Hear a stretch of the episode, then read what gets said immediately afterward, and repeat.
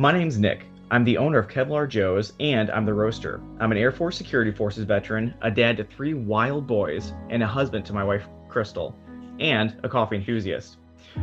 From a family in a small town in Missouri, we started with the simple idea of crafting a perfectly bold cup of coffee. Inspired by wellness and countless pots of stale coffee while deployed, we wanted to craft a bold, clean, and smooth coffee. So we did.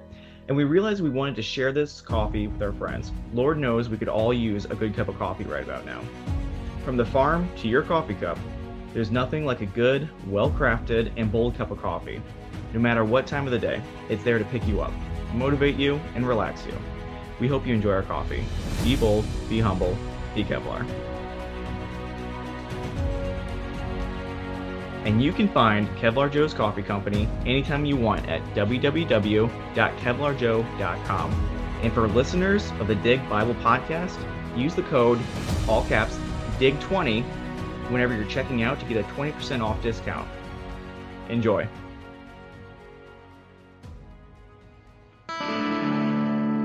This is Ryan Peterson, and you are listening to the Dig Bible Podcast. We should read our Bible as men digging for buried treasure. The Bible is the world's most popular enigma. Its secrets lost to cultures beneath the sands of time or is it? It is the glory of God to conceal things, but the glory of kings is to search things out. God wants you to seek, to read His Word, to, to look for that knowledge. He wants you to do that. Man, the people at Nicaea, they like chopped out 80 books of the Bible. We need to bring those back. There's more bad guys in this thing than a Bruce Willis movie. Oh, yeah. Let's back it up here. I, I love the intro to your show because it's exactly right. There's these nuggets of gold in his word. As you guys always say on the show, you, you got to dig it. Dig it. Show us your nuggets. God, our Creator, lies outside of time and space and matter. I feel like God'd be like, "Hello, McFly." You ain't got it so far, then. There are secret societies think that they are the descendants of the giant. I mean, isn't isn't this exciting? I mean, you read it, it's like, wow. The Nephrology round table. But these angels were taken to help immediately. Do not pass go. Do not collect $200. You're out of the game. Dirty hands means clean theology. Can you dig it? What's going on, all my local guys and gals? And long distance pals. We're back. you got me to say it. Yes. That's uh, the finger of shame. That was the finger of shame. I'll take it. Is what it is. I'm glad we're back. It's always excited. This is time we're actually in the studio, which we I say studio. Hey, this is our studio. But it, I say it loosely. Our garage. Our garage. Ben's garage. Ben's garage. but uh, it's nice to actually see you guys in person. Um, you know, it, we've been doing a lot um, over uh, the computer, you know, doing that remotely. And it's worked out really well when we have certain guests on and things of that nature. And you guys will see a lot of that in the future here. Um, look for it on YouTube. We've had some really good uh, different people looking into some different things, looking at what the world means to them right now, like what everybody needs to hear. Um, things that are happening that are relevant to uh, the past as well as the present. And um, I think that uh, people are going to be really um, moved. They're going to see a lot of amazing things and uh, and and of course be entertained at the same time. Yeah, of course that's what it's all about. That's what I've always said is I, I love to learn new things and talk about interesting topics, but I like a good laugh and be entertained at the same time. agreed. and I think that we've definitely accomplished that along the way. So I- Sometimes inadvertently, you Some- might just laugh at our southern accents, and then his ridiculous Yankee accent. That's know. True. That's true. It, they do.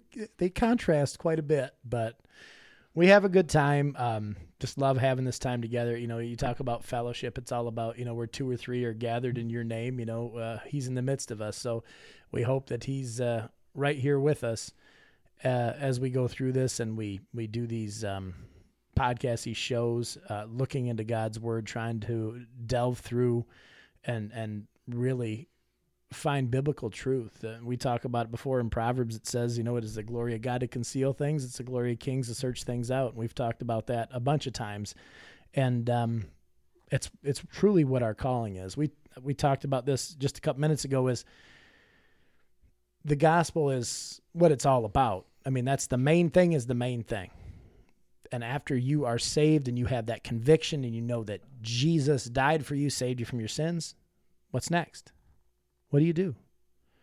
Well, that's four books of the Bible out of the 66 that are there.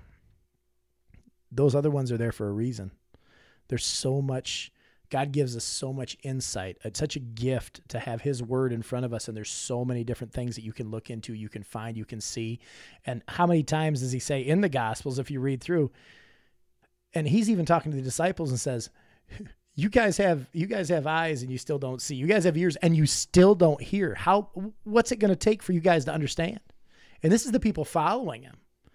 So the whole point is that we have to we have to pray for that discernment and we have to dive into his word and and we're looking for biblical truth.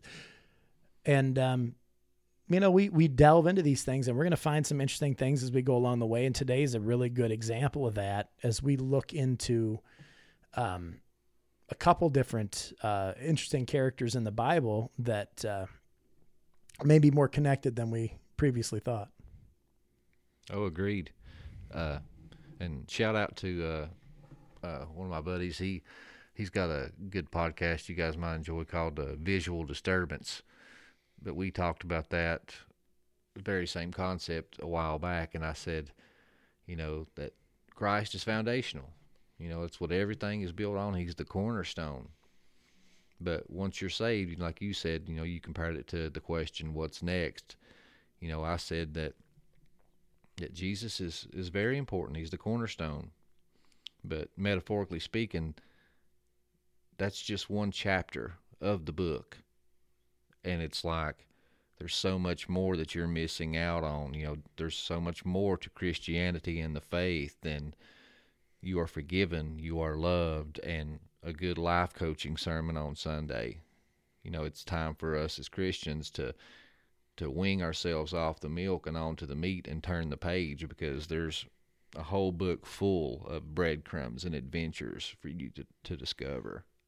That's very true, and you do a lot of that on your other show as well, the Prometheus Lens, which is a is a, a deep dive into a lot of different things that um, with some great guests as well. So check out uh, his show as well, the Prometheus Lens, a great show. Uh, once again, we still have the mustard seed coming out pretty soon with the ladies um, really looking into um, a lot of different uh, books of the Bible, but also working through some of the women of the Bible and showing their importance and um, how they how they took what God called them to do and, and truly glorified Him through what they did. So you're going to see it from every different angle through all the different shows that we can uh, hopefully bring your way, and uh, I hope you really enjoy them.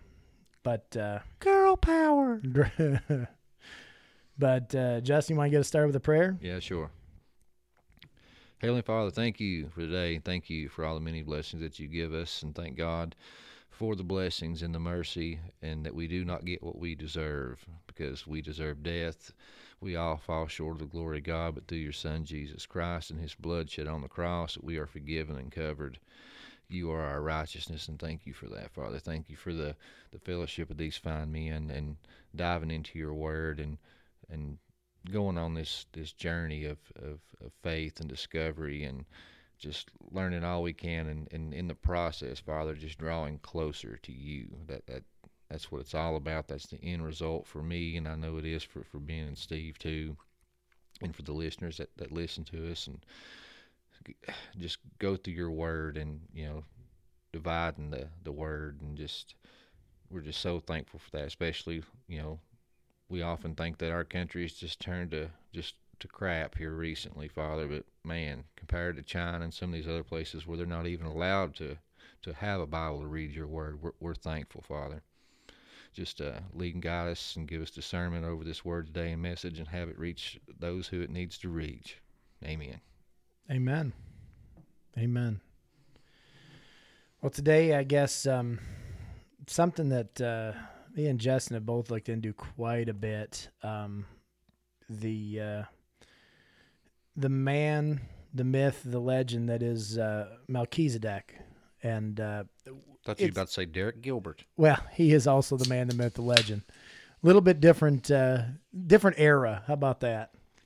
He's more of a present day, uh, my, you know. know, Derek's not that old. anyway, glossing over, we're gonna look a little bit at Melchizedek and and what the order of Melchizedek was. Um, it's pretty interesting when we're going to look at this from a, a, a canonical point of view, but then we have some uh, extra biblical sources as well that we'll look at just to kind of shed some extra light on things. We always want to look at it from the Bible from the first point of view, but there is there's a lot of other resources out there and you have to understand it's just like you read a history book at school if you read josephus or eusebius or um, uh, justin martyr or you know any of these people some of these church fathers these are these are hist- they're not in your bible they're history books. These are things that were recorded in history throughout time and it's no different than you picking up a history book and reading about world war one. You weren't there. That's not in the bible but guess what? Had happened. So it's important to understand that these extra biblical texts, they are history books. They are not what we go by as far as our faith, but what they do is they help support the Bible. And they don't they don't disprove the Bible. All they do is they show the truth that the Bible has, and it just strengthens the case for Jesus. It strengthens the case for um, so many other uh, components of this, but you do you do need to to pray to have that discernment when you're looking at those other sources. Yeah, in the in the words of Dr. Michael Heiser, something doesn't have to be divine inspired to be important for cultural and historical history and context and, and belief systems of the people of the time that which it was written to. Exactly, and we've said that about Enoch. We've said that about Jasher or uh, the Book of Jubilees. Um, there's a lot of stuff there that just works as a A tent pole. it does a tent, but what it's but it's and it's a it just adds on. It just gives you a little more depth and insight, and a lot of things too. We've talked about you know Genesis six four. I, I mean that's something that we've always talked about, and a lot of podcasts that go down this route talk about the Nephilim a lot and things of that nature. But when you have only a few verses that explain that, it's because everybody at that time already knew what they were talking about because they had those other historical books. So context is everything. Understanding who the writers were writing to, understand who those, uh, what those people would have known at that time. Um, it, it is so important to understand context. Yeah, context is king. No doubt. You can see lots of YouTubers and podcasters and whatever their thought process is, they can mold the Word of God in any kind of conversation, cut or reel, to to fit their paradigm, just by taking a few sentences and saying, "Oh yeah, well your Bible says this," you know, or this person said that, and yeah, it, it might actually be factual but they cookie cut all the other stuff around it and behind it and when you put it all together it, it's not how they presented it No, it's out of context. Same as anything. And that's, you know, it's just like getting part of a conversation. You don't get the whole thing you don't understand. So, anyway, Melchizedek, um, we look at him in the Bible and we, we see him in a few different places. He's, he's brought up a couple of times. Uh, but the first time you really see him is in Genesis 14, right? And this is where we get an idea. We, we get the first view of who Melchizedek was. And I, I'll read that little section. Um, I'm going to read uh, Genesis 14, 17 through 20. After his return from the defeat of Chedorlaomer and the kings who were with him, the king of Sodom went out to meet him in the valley of Shevin, that is the king's valley.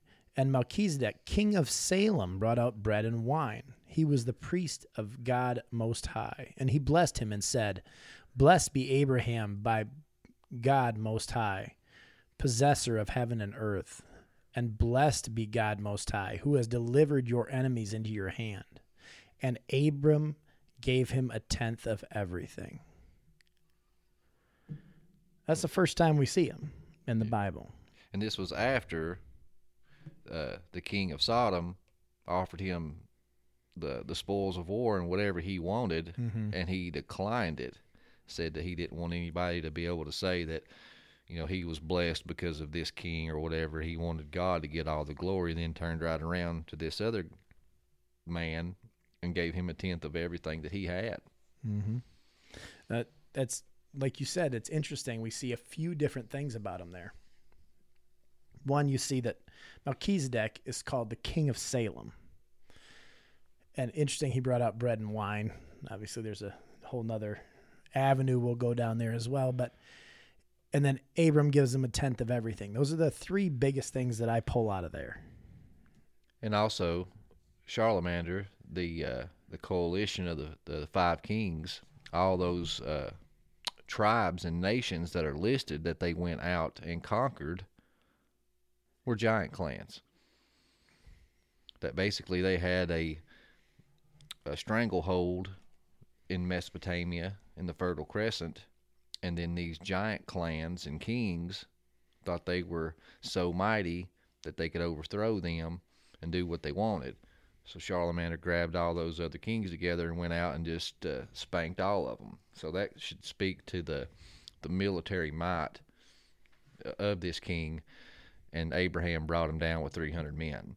was it 318 or, or 319 with him i think it was something like that so you see that and you see then and, and those those clans would have known you know the god of abram when it talks about you know when we get further down through uh, genesis you'll see that how blessed abram was and how the the that you know our god the god that um you know is uh the god of judaism initially but and that's and i always say this is judaism is where you know that's the that's the um the birthplace of our religion. That's the birthplace of what we believe. They they take it halfway and then they stop at the Messiah.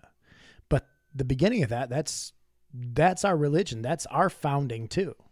So this is the God that was there and how much strength he gave Abram and how Abram believed him right from the get-go that that many men could go and rescue his nephew along with countless other people and bring him back. It's it's pretty amazing. We kind of lose. It's almost like a Gideon story where 300 men against the thousands of Midianites. It's a, a similar kind of scenario when you see that it's just trusting God. Even when you're the small guy, you can take out all these people. But when he comes back, But one thing that really oh. stands out to me too was like you talked about, you know, history books and these extra biblical books. Oh, well, that's not in our Bible. Well, neither is World War II, you know, or, Mhm. or just, you know, whatever example. I know that was after the book was written, but that's just an example. Just because something's not in the Bible doesn't mean it didn't happen. And this is a prime example of that because we only hear of God calling out Abraham as his nation and says, you know, through you know your name, all nations shall be blessed. That's all we hear about. So if we just say the scripture doesn't say it doesn't happen, then how do we explain this Melchizedek? Whether this is a divine figure, an angel, pre-incarnate Christ, whatever, somebody or something was also called out too, because this Melchizedek worshipped the Most High, the same God as Abraham. Mm-hmm. That, that's actually that's excellent point to talk about that because we have to look at you know if we can go back to the beginning with Adam and Eve, but you see there's a breakdown throughout you know Genesis, and we're just talking we're in chapter 14, but so much has happened in that period of time, and so many things have have perspired to get us to where we are, but those and you said those giant clans, it's it's pretty amazing when you look at those giant clans and you see how many times they they we see that resurgence even after the flood. We see that resurgence and you see those um you know, with Joshua and Caleb when they go in the promised land and they're talking about, you know, we are as ants to them. And we see this and you know, even then, you know, those other 10 spies are terrified and Joshua's ah, we can take them. Ah, can take 'em." clusters so big that took you know three and four men to carry it. on, on a pole like Yeah. between them. Yeah, it's it's just unreal.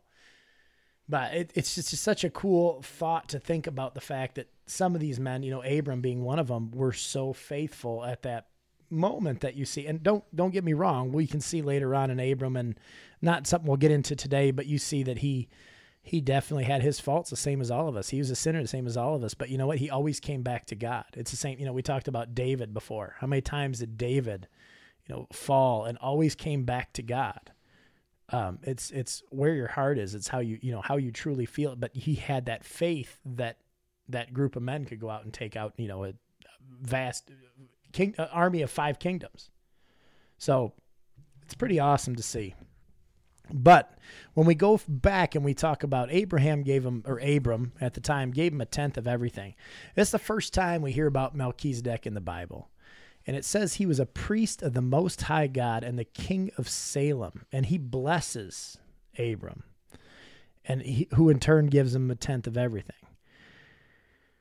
Now, I've looked in, I've read a couple of books. I recently had purchased a couple and went through uh, different books about Melchizedek and different theories and different ideas of who Melchizedek was. Um, one of the books talks about, and we've we've we'll hear about the order of Melchizedek a little later, but this is you know every one of these when we say that these priestly orders, right? There was technically in the Bible, as far as Christianity goes, I say Christianity. I say I should say at the time, as far as the um, Israelites go, there's three separate groups of priests. There are orders of priests. There's the uh, obviously Melchizedek, the order of Melchizedek. There is the Aaronic order, uh, like the line of Aaron, uh, Moses' brother, and then there was the Levitical order. Um, but the, oh, I say the the ideas that these books were were talking about. One idea, which I thought was was interesting and, and it made some sense, but I was reading that they were talking about Adam being the uh, you know first. You know, he was the first high priest on earth. He's the first. Um, he was perfect at the time. God made him. He would have been the first of the order of Melchizedek, and then um, over time throughout history, his descendants, certain ones that met, um, they had to be a prophet, they had to be a priest, and they had to be a king. Those are the three things that that um, we talk when it talks about the Melchizedek, what he was. Was King this of- rabbinic tradition or? This now that's a good question. That i can't tell you exactly. Okay. this is this is strictly based off the books that i read. So and it so this is more likely more like uh, one person's idea or or their research and how they pulled it. But he said um, those are the three the three set the three things that needed to be in place for them to be that so there was they go down the line and they show these different uh, uh, different people that could have been in that role based on they were blessed by this person, they were blessed by Resume this person. checklist. Yes, exactly. It's a resume indeed checklist approved? with ultimately um, landing on Shem. And the other book uh, that I read str- focused strictly on Shem as Melchizedek because of the timetable, which Justin actually brought up something to me that that um, is pretty interesting, and I, I want him to kind of elaborate on that because most a lot of people do believe that Melchizedek was actually Shem, um, after and based on the fact that he still would have been alive at the time that uh, Abram actually was uh, around that age that he would have gone through. He was 75 at the time, correct? At the time that Abraham, yes. was Abraham been 75. So that Shem, if you look at the timeline, 50 something. He was just shy of 500 years old. So and that's and I can't remember exactly what he said he lived to, but it was over. It was over 500. So he gets to that point that he still would have been alive at the time. So they they fit that timetable together to say that. But I, I'm going to defer to you on this one. And this was uh, pretty interesting. I, I had read it in a book and actually wrote it down in my Logos Bible software notes. And I had just like tucked it away and forgotten about it. But uh, recently on the Prometheus lens, I had Doug Van Dorn. and he discussed this in his book Conspiracy Theory. And I had him on the show talking about that book, and we was just deep diving in not only like biblical conspiracies and conspiracy theory, but also you know government conspiracies and just you know the a big blanket or umbrella of conspiracy. And I had stumbled across that that conspiracy in the Bible about Shem. And it just blew my mind. Like I just forgot about it. So I talked to him about that on the show. So all credit for this goes to Doug Van Dorn. Uh, and you can read about it extensively in his book or listen to that episode to get all the, the deets on that. But basically, he wrote that there was a conspiracy that's been proven in the Bible that was uh, constructed by the Jewish rabbis in the genealogies of Genesis 11 after the Tower of Babel that ties into this. Uh, so if we go into uh, the second mention in the canon of Melchizedek, which was uh, Psalms 110. And when you read that, it says, The Lord says to my Lord, Sit at my right hand until I make your enemies your footstool. The Lord sends forth from Zion your mighty scepter. Rule in the midst of your enemies.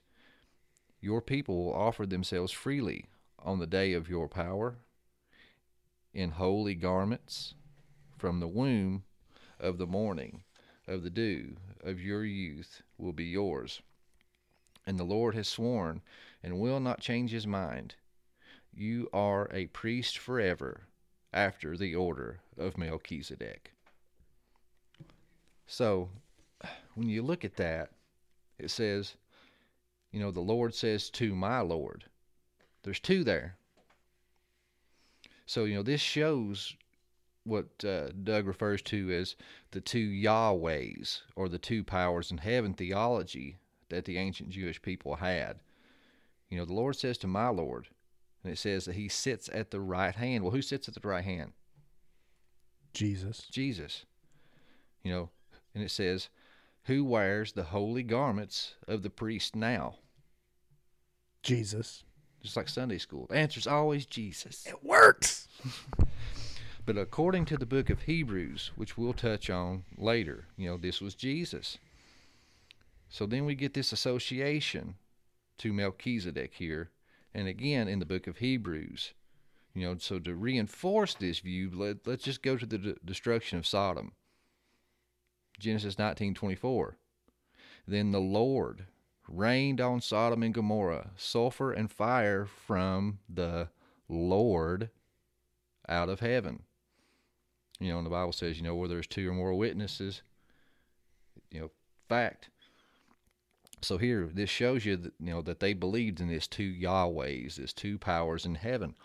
So again, on earth as it is in heaven, the Lord of earth, Jesus, rained down from the Lord of heaven. And the Dead Sea Scrolls were uh, there were found texts that aligned this Melchizedek with the heavenly being Michael, which his name means who is like Yahweh. You know, this could be a question or a statement. It's not clear.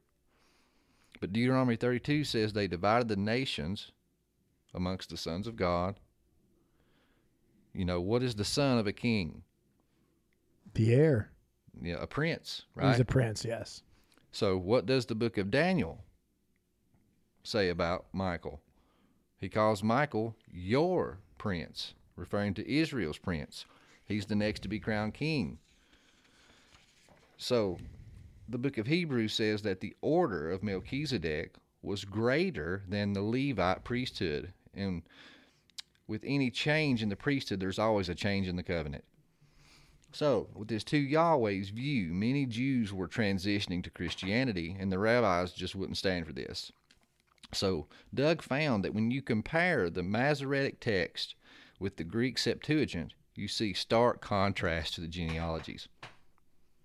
Also, in Deuteronomy 32, verse 8, the scribes changed the sons of God, the B'nai Ha Elohim language, to the sons of Israel, making these figures humans.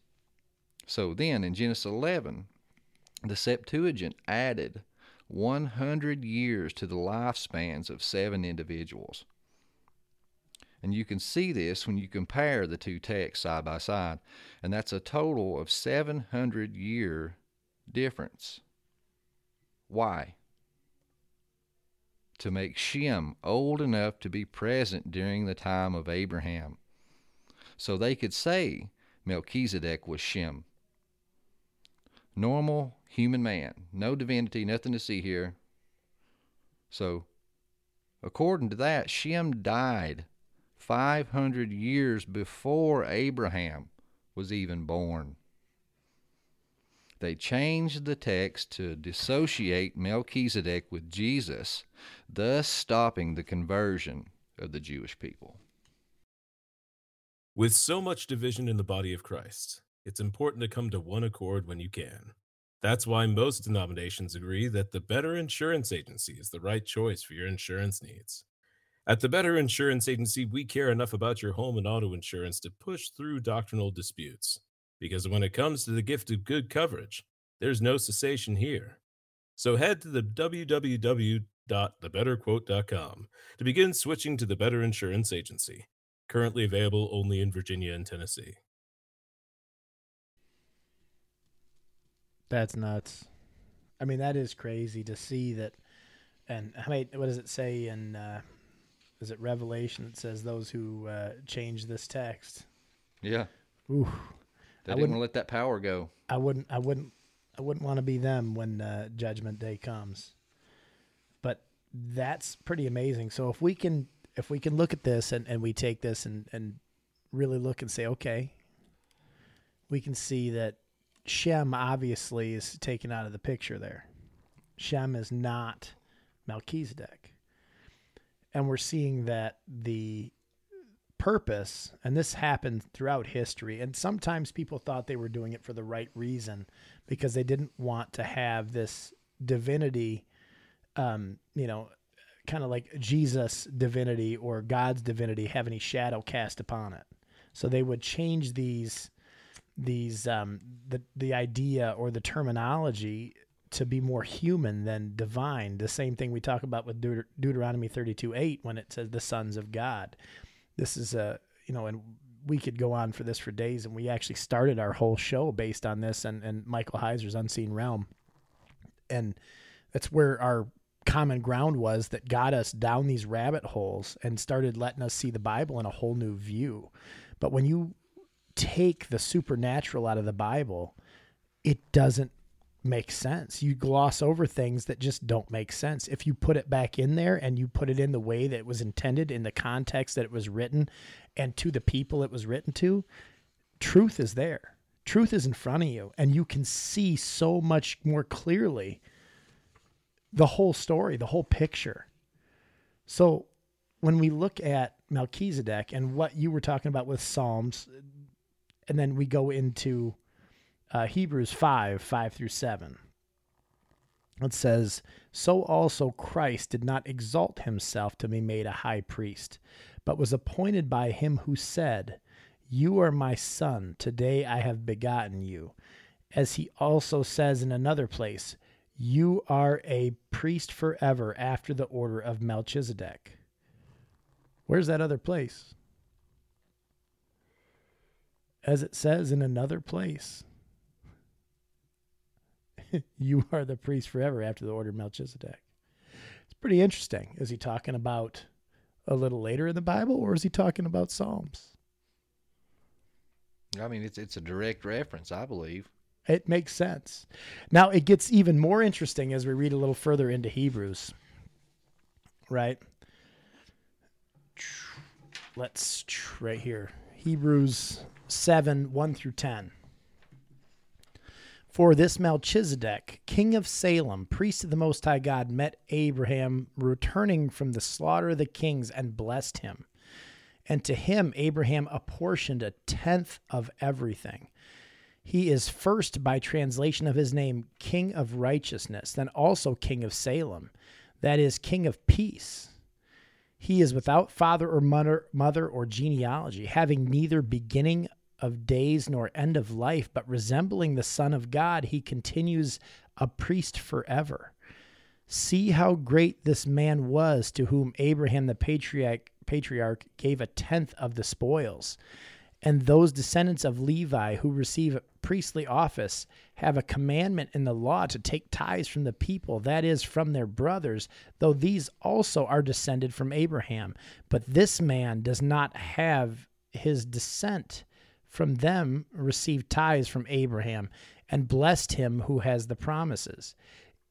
It is beyond dispute that the inferior is blessed by the superior. In the one case, tithes are received by mortal men, but in the other case, by one of whom it is testified that he lives, one might even say that Levi himself, who receives tithes, paid tithes through Abraham, for he was still in the loins of his ancestor when Melchizedek met him. So much to unpack there. So, like the the southern phrase goes, when you were just a twinkle in Abraham's eye. So, how would he have known him when he was a twinkle in Abraham's eye? how would he have known him? When I, when when God knew you when you were in the womb, right? He knew the hairs on your head. He could he could tell you exactly what was going to happen. God knew you. He knit you together in the womb. Pretty interesting. He's without father or mother. I think also pretty interesting when it says his name, you know, when we say Melchizedek is king of righteousness. A king of righteousness does not sound like someone that's imperfect or as a sinner. I'm just going strictly off of the language, the verbiage. Um, that or the adjectives, I should say, but does not make sense that you would say someone a king of righteousness could not be somebody that's impure. When you go a little further, it says he's king of Salem, which actually means king of peace. Well, if you go back a little bit into um, go into Isaiah, you know when there's a when you have a son, right? You know who's the son of the king? I think you brought that up before. Yeah, Prince. Isaiah nine six. For unto us a child is born, to us a son is given, and the government shall be upon his shoulders, and his name shall be called Wonderful Counselor, Mighty God, Everlasting Father, Prince of Peace. Prince of Salem. I think we're seeing a little bit of a connection there, at least in, in my eyes, we are. But the other part that is really important is that Salem right? We we he says it's the king of Salem. When we look at Melchizedek, king of Salem, and it talks about him being the king of Salem in Hebrews again as well, as well as it did in Genesis.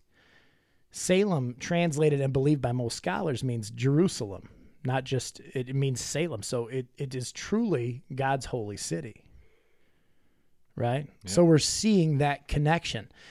Um, also, if you look at the when you break down Melchizedek or Melchizedek, however you want to say it, I know there's there's gonna be some debate on that. There always is on how we pronounce everything, and honestly, we never pronounce things the same on this show.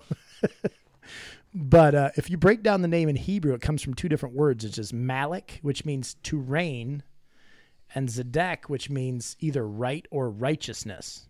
So, meaning king of righteousness. You see that breakdown. I think that's really important to understand that you this is why would why would Abraham given him a tenth of everything he had?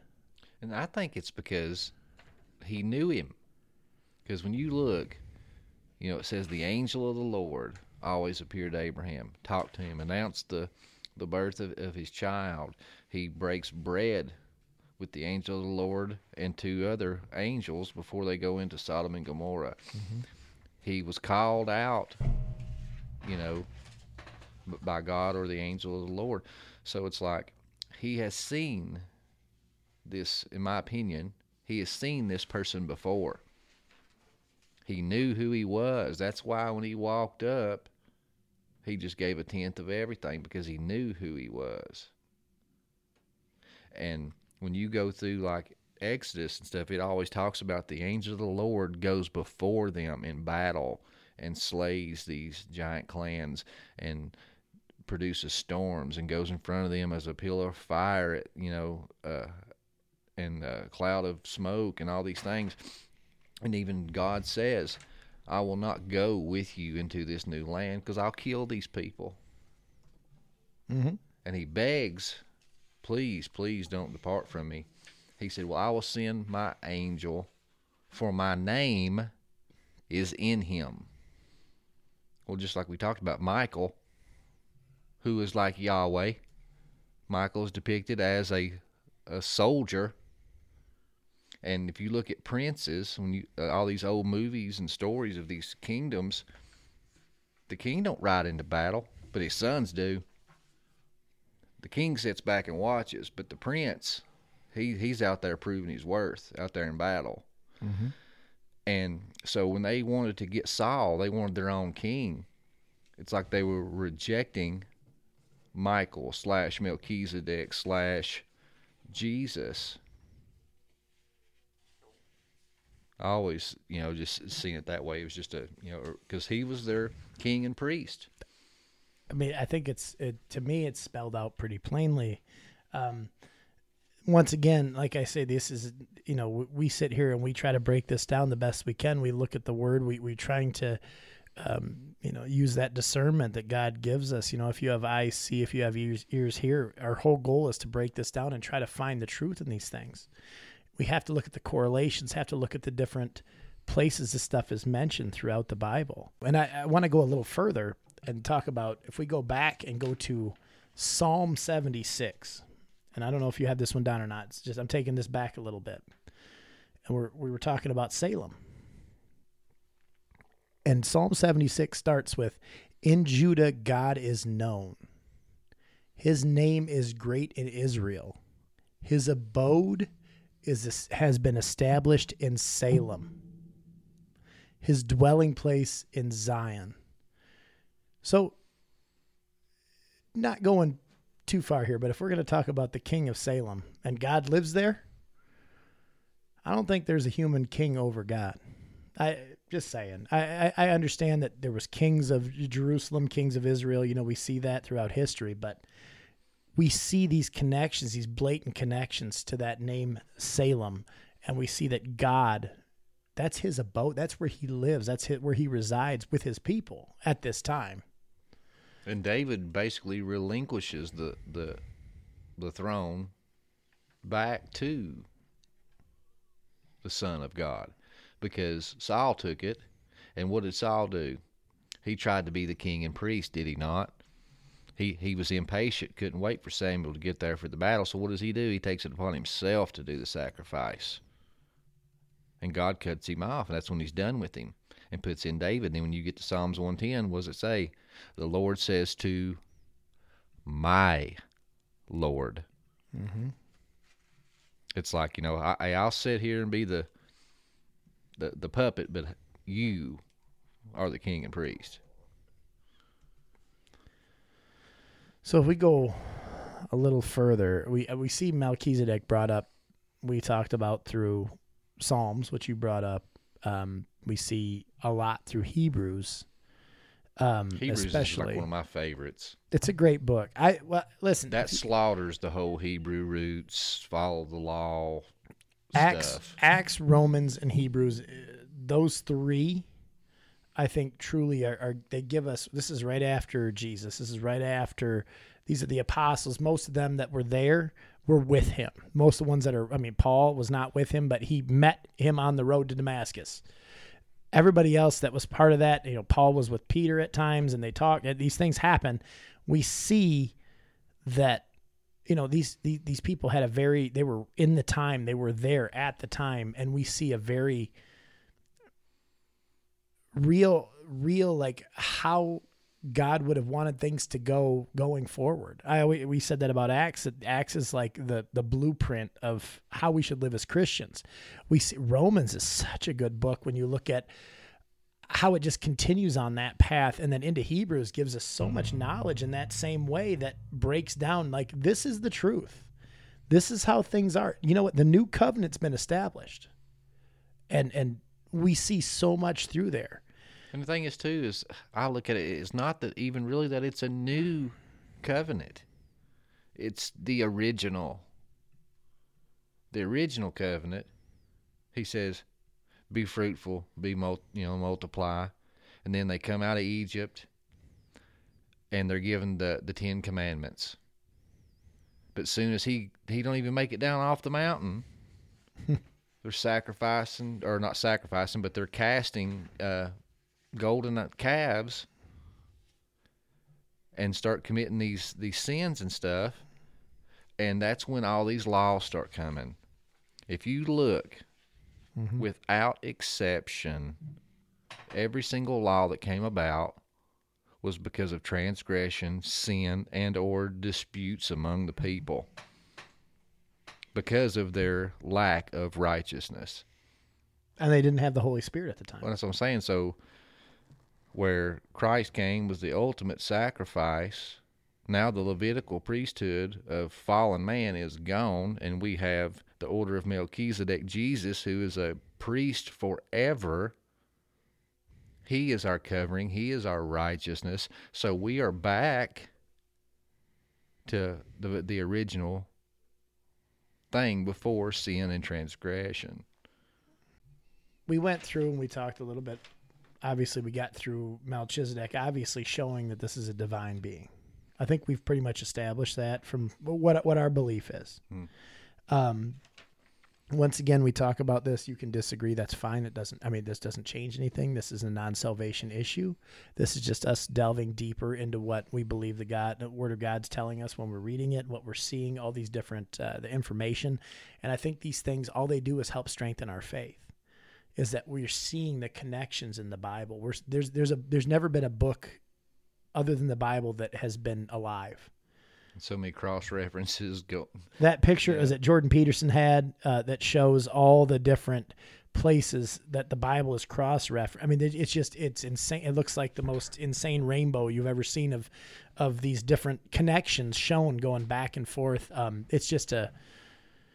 I'm sure it's posted. I'm sure on our um, Facebook feed for the dig. If I'm sure somebody's posted that a couple times on there. It's amazing to look at. I think I've posted at least once. But it's one of those things. It's just a constant reminder of how that living word is there, and it's important that we keep diving into it. Are is that is are we going to always be right about everything? No. Uh, is anybody ever going to be right about anything that uh, that's here on earth? No. But the thing is, we're given a gift. We're supposed to dive into it. We're supposed to look into these things. It's what God wants us to do. Um, Oh, and one more point, just while you're looking through that, uh, talking about, you know, the coming back from Sinai and and you know Jesus being the high priest forever and all this. You know, it says that you know he's at the right hand of the Father.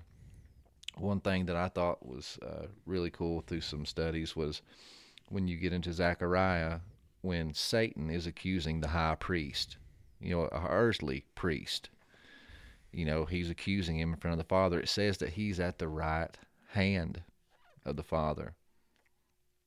So, and then you get to Revelation 12, the war breaks out. Uh, Satan and his angels are, are thrown out. It specifically says because there was no place for him. And then the first time we see Jesus, he comes in as a lamb that was slain and he enters at the right hand of the Father and takes the scroll. That is why there was no place for him, because Jesus took it. We went, in my opinion, from a a high priest that was constantly accusing the brethren day and night at the right hand of the Father to Jesus interceding and taking up and defending us and covering us at the right hand of the Father day and night. It's it's I'll take that trade any day. any day. Sorry. Um, so I'm going to go into Jeremiah 23. And we talked a little bit about that. Jeremiah actually goes into some of the um, uh, uh, the divine council stuff. We talked about the shepherds that uh, we see, the old shepherds that are have have basically ruled unjustly, as we hear in Jude and things of that nature, and new shepherds are put in their place. But Psalm 82. yeah, Psalm 82, which is phenomenal. There, there's just so many different connections in these things. But it says, Jeremiah 23 5. Behold, the days are coming, declares the Lord, when I will raise up for David a righteous branch. He shall reign as king and deal wisely. He shall execute justice and righteousness in the land. In his days, Judah will be saved and Israel will dwell securely. And this is the name by which he will be called The Lord is our righteousness. What was Melchizedek? Yeah, king and priest. The king of righteousness. The literal translation, the king of righteousness. We're seeing this these connections, these these leaps that we see, and we can see them in so many different parts of the Bible where it brings us back to Melchizedek again, being Jesus. Not just the fact that Jesus was part of that line, because it does say he's a you know a a, a priest, uh, the high priest forever after the line of Melchizedek. Would you compare Jesus back to an imperfect line? Would you re, would you compare Jesus back to the oh you're just like the line of Levi? No, it had to be perfect to be in comparison with him. Yeah. otherwise they would try to compare that. Christ. They would try to compare that line back to Jesus, not Jesus back to that line. That wouldn't make any sense. You're not going to compare the perfect Christ, our Messiah, our Savior, to an imperfect group of people. The order Melchizedek was most likely something so much greater. And I, I actually believe even Melchizedek, because being king of righteousness, and we've talked a little bit about this with, with some names even being a title, right? We've talked about Satan. Satan is the accuser. That's a title put on someone. He's almost like the prosecuting attorney in a way, right? He's the accuser. I believe Melchizedek could be looked at the same way as a title. He is the king of righteousness. So many of God's names are titles. They're God and a descriptor. And there's there's you could look at um, uh, so many different names that we have. You know, you hear uh, Jehovah Jireh, Jehovah Nissi, Jehovah Shalom, and it's God is this, God is great, God is love, God is peace, God is. There's so many different variations, and it's not saying this is the name of God. It's saying God is whatever we need him to be. He's amazing. He's he's ultimate. He's all being. He's all powerful. God's names are titles. aspects. They're different aspects. It's his of God. Yeah. it's his reputation. Yes. How many times have we talked about that? It's God's reputation that we talk about. Hashem. And every time you hear in the Bible, you know, it says, you know, the name above all names. You know, every time you see the word name, name, name, name, for all the people that are, you know, sacred name people, you know, so focused on pronouncing the, the name right and power in the name, that in Hebrew is Hashem. L O R D in all caps, that is the divine name. So when you're reading Hebrew, it's Hashem, the Hashem that is above all Hashems. So, you know, context is king. If you read into that, a lot of times it's saying the character, the characteristics of God. God's character is above reproach. Trust in there, you know, trust in His Hashem, His name, because He's faithful. Look at the Red Sea, the pulling people out of Exodus, the the miracles and the deliverance from Babylon. It's just time and time again. It's it's uh, you know I hate to use uh, the Tommy Boy reference, but you know that's the the guarantee on the box. you know it's only as good as the guarantee on the box. Well, what did he say? Well, if you want me to take a crap in a box and mark mark it guaranteed, I will. I got spare time. But for your daughter's sake, you better trust in Jesus. True story. We can keep taking that so much further in the way that if that truly is a title, you know, King of Righteousness, we see what it says. It doesn't, you know, it, it truly says King of Righteousness. And we're looking at more of a divine order. Like Jesus is truly after the order of Melchizedek. I think that we're looking at the true name, the true depiction of the divine council.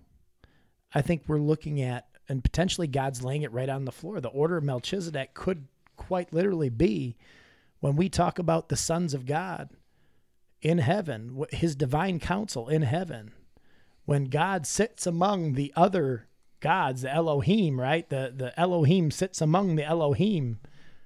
This is the order of Melchizedek. This is the holy. Jesus is after the order of Melchizedek. He is holy. He's perfect. We're talking about divine beings. My idea on that one, but it just seems to me like that fits the bill. Could I be wrong? Yeah. But to me, it makes a lot of sense. But going a little, we're going to go a little bit different direction. We're going to we're going to throw a curveball in here. And Justin brought it up a little bit before. And we look at the Dead Sea Scrolls, especially in, uh, I want to say it was the Book of Melchizedek in the Dead Sea Scrolls. Is that correct? That that talks about Melchizedek.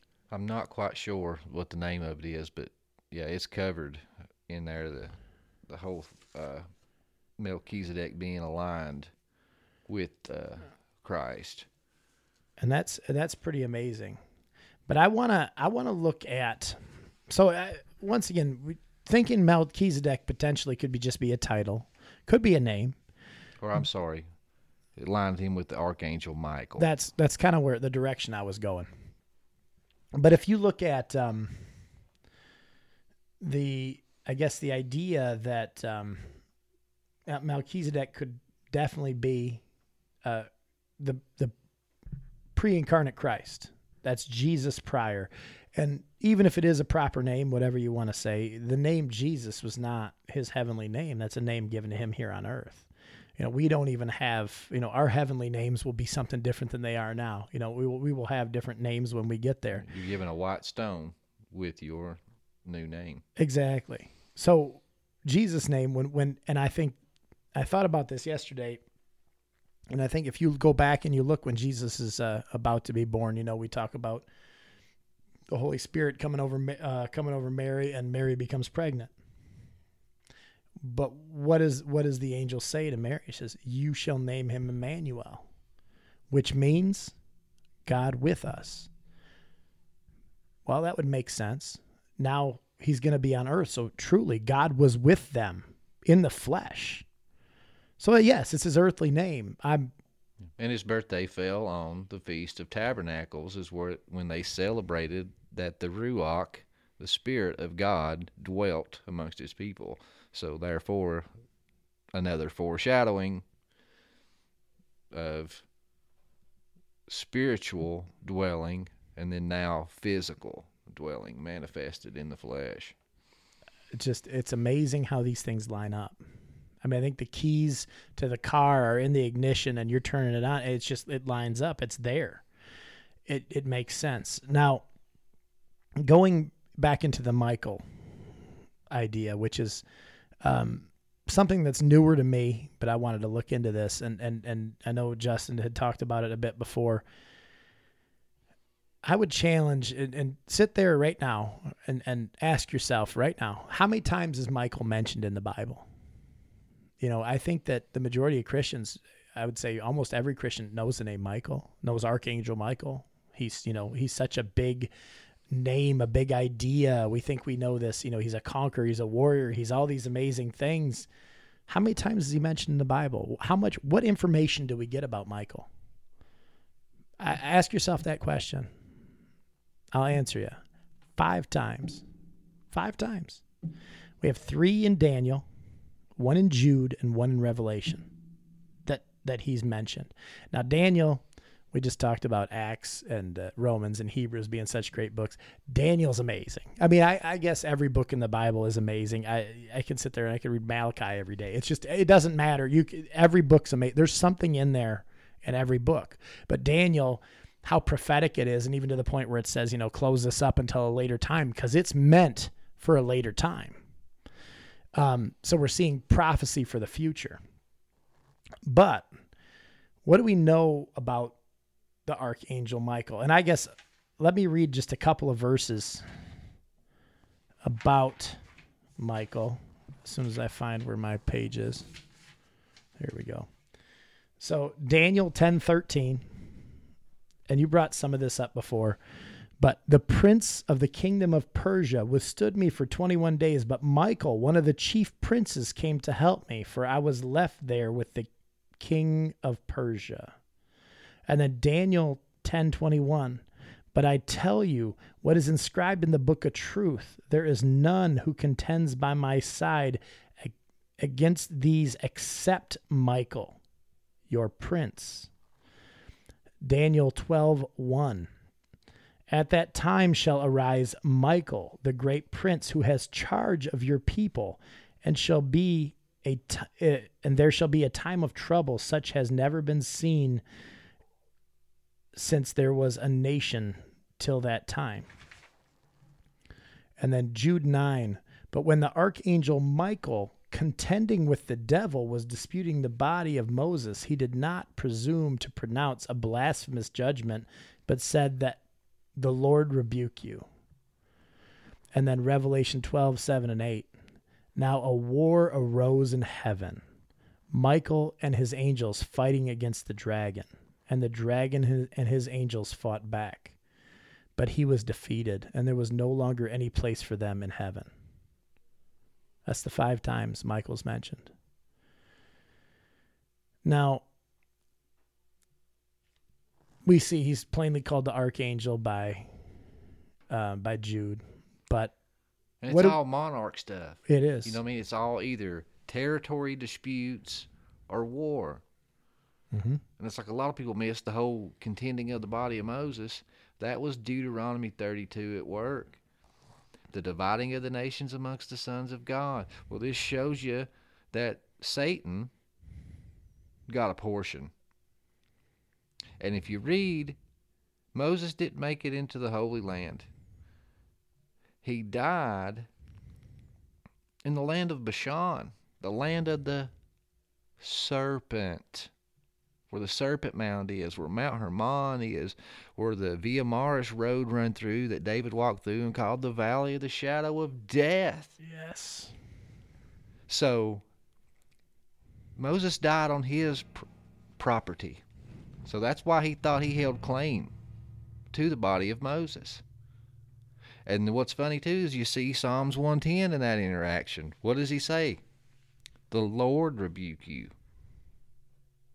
So the Lord, says the Lord, rebukes you. The whole two powers, the, the two Yahwehs. The Michael, the one who is like Yahweh. So spot on. You got to look at it. He's he helped another spiritual being, another angel, fight a, a either a well a, a, fallen angel one of those principalities that we talked about the prince of persia. He had to help fight him. So michael can come in and angel's fighting against this one and he can't take him. Michael comes in and takes care of business. He's greater than an angel. Comes in takes care of business so that angel can get a message to daniel right we see that and what earthly ruler because some people say oh this is an earthly king a prince of persia what earthly ruler can withstand and hold an angel of God for three days that Michael, 21 Jesus days. himself, has to show up. Yeah. Next, we see Michael, Prince of Israel, right? Prince of Israel. Now, if we think about the prince, what is the prince? Right? The prince is the he's the heir, right? The king is the is the one that owns everything. He is the master of everything, but the the prince is the heir. He he gets the inheritance. The birthright. The birthright.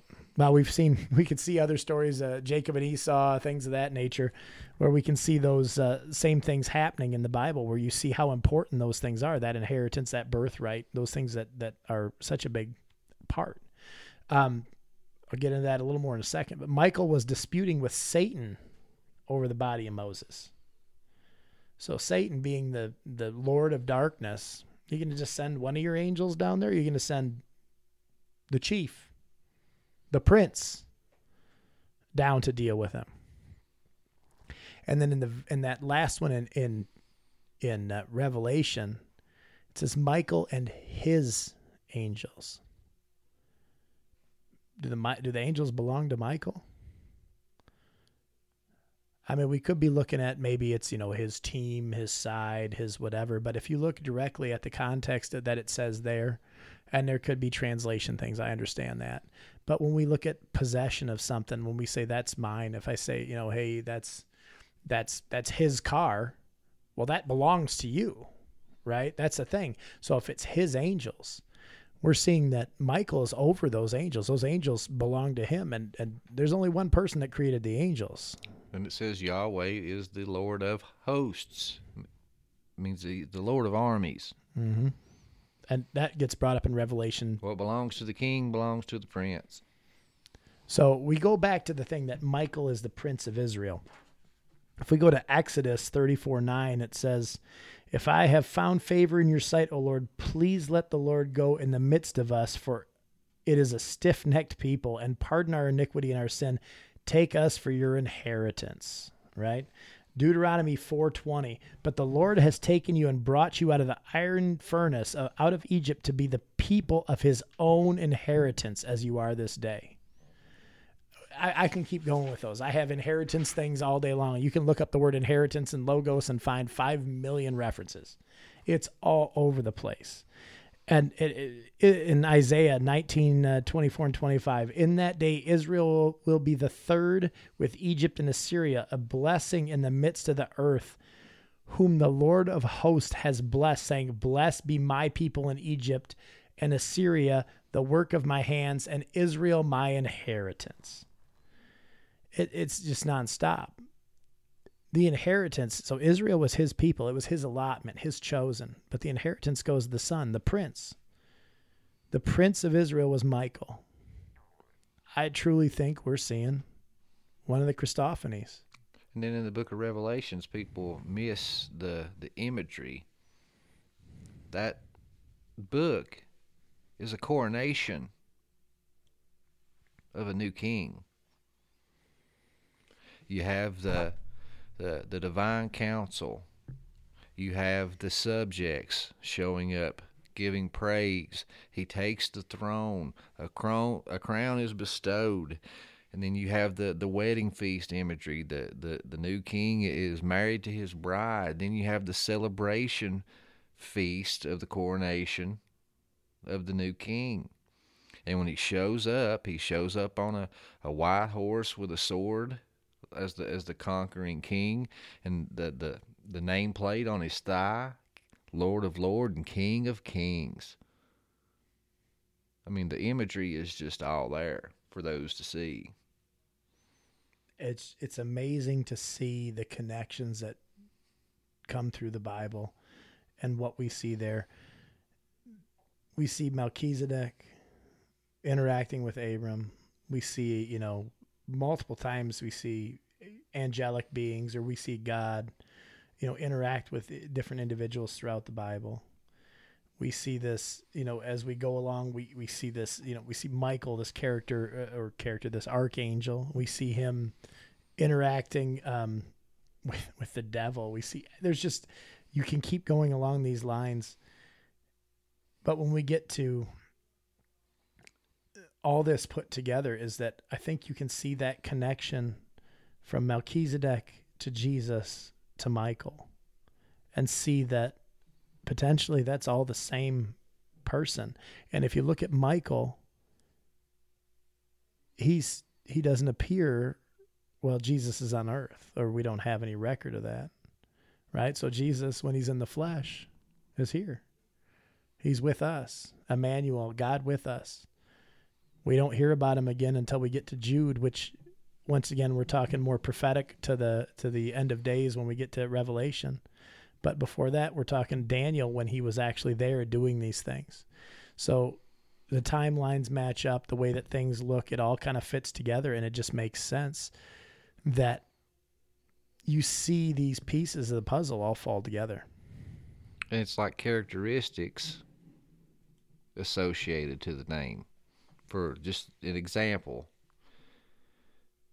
my wife has told me that you know that I'm you know kind, sweet, loving, and tender.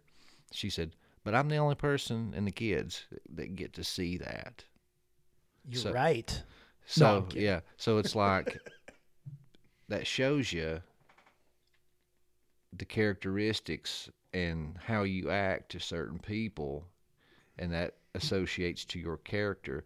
If my wife or my kids said those things to someone else outside the home, but you know they wouldn't identify with that or believe that. And growing up in high school, my nickname was JB.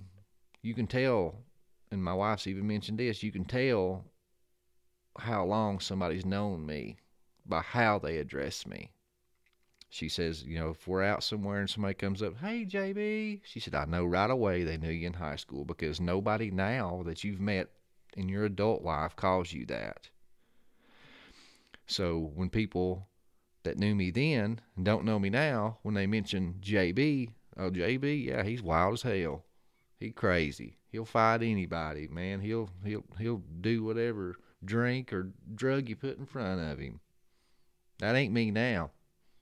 That was a characteristic of, of me and what I used to be. My family calls me Elrod since I was a little kid. They think of a little hellion always up to mischief. That's not me now. Uh, that's kind of how I see that. It's like God is God, Jesus is Jesus. But when He's embracing you and comforting you and, and relating to you, He's Jesus. When you're going through spiritual battles and the devil's coming after you, you don't need that, that hug and somebody tell you it's all right. You need that guy on the white horse with the sword to, to slay and cut the head off the dragon. That's Michael, but it's still Jesus. You know, it's just that's just how I see it. It's just, you know, same person, just names and, and characteristics and portrayals of the same person and or entity. I couldn't agree more. I think that sums it up really well. Um, I had, I mean, I'm just going to reiterate once again, these are our ideas. These are, I mean, this is not, it, we're taking scripture and we're taking, you know, everything that we see there and, and try to put all the puzzle pieces together.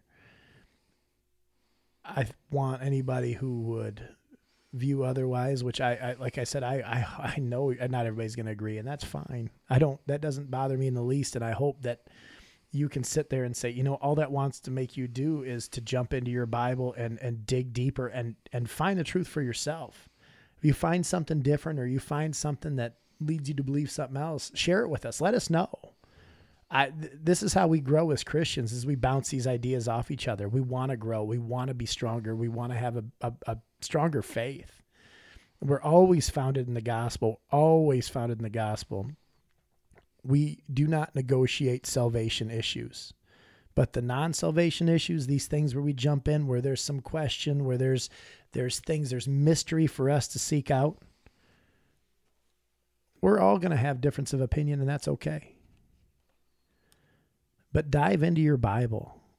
Keep looking, keep searching, because my gosh, God's got a lot to tell you.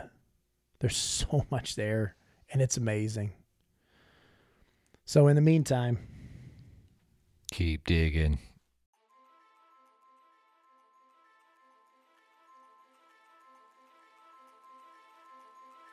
Thank you for listening to the Dig Bible Podcast. Any questions, concerns, future episode ideas, please reach out and let us know. In the meantime, be on the lookout for the mustard seed brought to you by Liz, Keisha, and Leslie as they take a deep dive into the women of the Bible and give you a perspective that only a woman can. Also, Bible studies and so much more information that'll help you along your spiritual journey. Keep listening to the Prometheus Lens, Justin's newer show that's really taken off. Great guests, great entertainment. It's a hero's journey, and you're all invited.